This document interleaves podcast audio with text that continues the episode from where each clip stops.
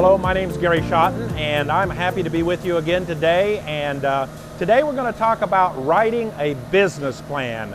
Wow, that's kind of like budget and diet. Who likes to write a business plan? Horrible. Well, you know what? It's kind of required if you're going to get a loan. First of all, never download a business plan from a software. One size does not fit all. It just, you miss the whole point if you're downloading something. Number two, don't pay somebody else to write your business plan for you. That's just a piece of paper. You don't know what's in it. You got to realize that the business plan is primarily for you. You think it's to give to the bank, but it's for you to put down your thoughts in a logical fashion. And I will tell you, a good banker will know whether you have written it or whether you paid for somebody or downloaded it because they're going to ask you some questions and you need to understand it. It's not like the thesis at the end or, or term paper at the end of a college class.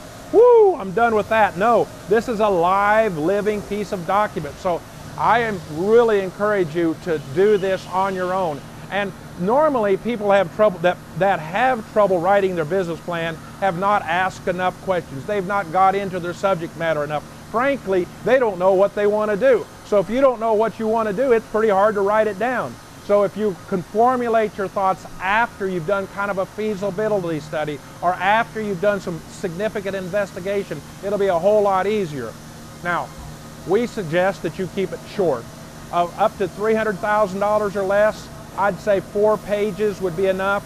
I borrowed, uh, I had a business of 2.75 million on this business right here, and I had eight pages. That's all, not 88.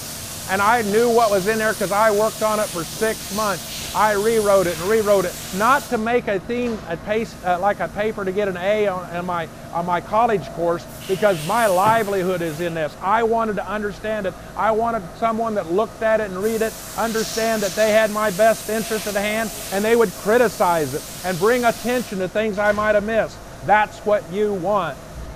Now, there's two major parts to a business plan, typically. There's the written text, and then there's the financial statements. Now the financial statements has another class all of its own, and I will do that, but I'll refer to the profit and loss, also known as the income statement, as our main document in reference to the business plan. So, we, I like to say that if you're writing your business plan in your native tongue, your native language, again, keep it short keep the first sentence exactly, concisely what you're planning to do.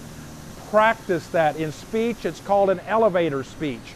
If something that you can say in one sentence that totally capsulates what you're planning to do.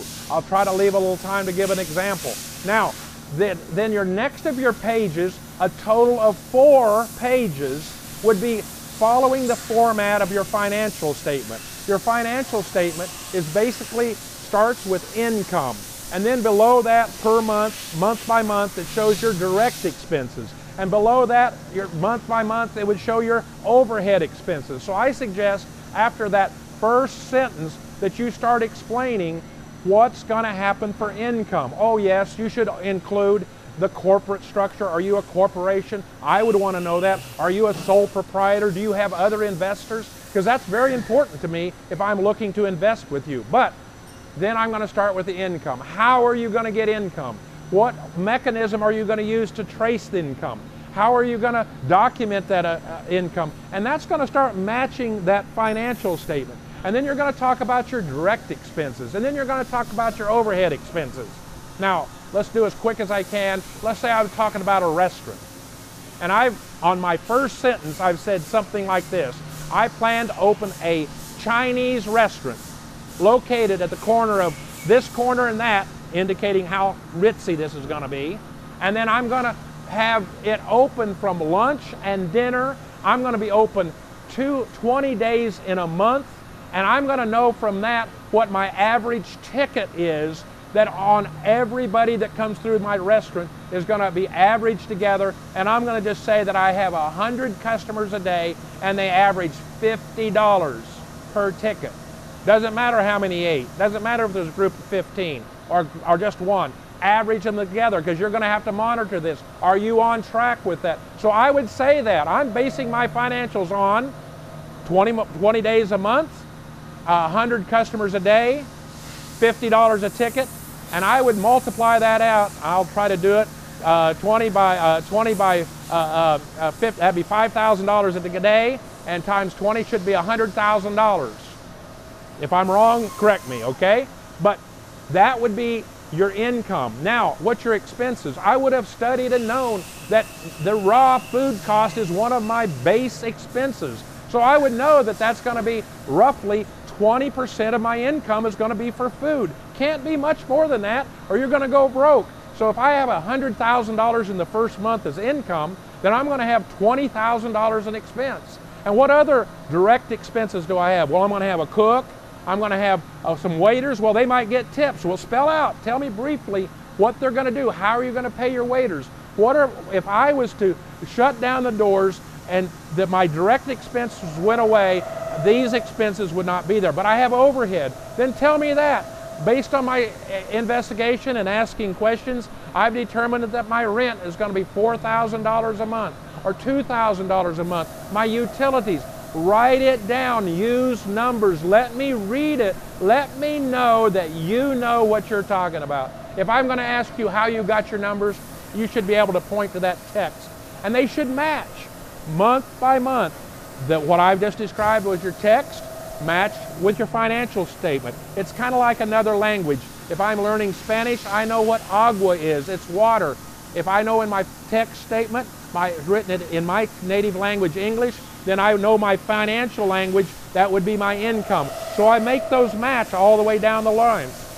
Last but not least, if you've got more information like a recipe or your history or employment, put a lot of stuff in an appendix. Don't clutter me down. Don't make me read a whole document that's 50 pages thick just to loan you $300,000. I want to get to the point. I want to know that you know what you're doing. I want to know that if I ask you a question, you wrote your plan and you understand it. Because I'm not investing in that plan, I'm investing in you. I'm investing in your ability to scrape through through good times and bad times. But it starts with a business plan. It's not optional. I really warn, don't borrow the money from grandma or auntie or uncle or, or your, their retirement account. Too risky, in my opinion, on your first business. Hope you've learned something. Thank you for being with me.